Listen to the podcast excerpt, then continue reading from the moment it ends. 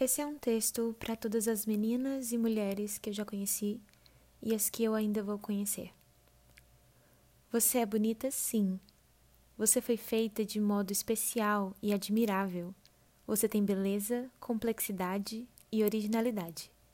É normal se questionar sobre a veracidade disso, mas não é normal permanecer acreditando que isso não foi dado a você. Existe uma essência aí dentro do seu coração. Dentre mais de 7 bilhões de pessoas no planeta, a sua essência só foi concedida a você. Honre isso. O que faz você brilhar é ser exatamente quem você foi criada para ser.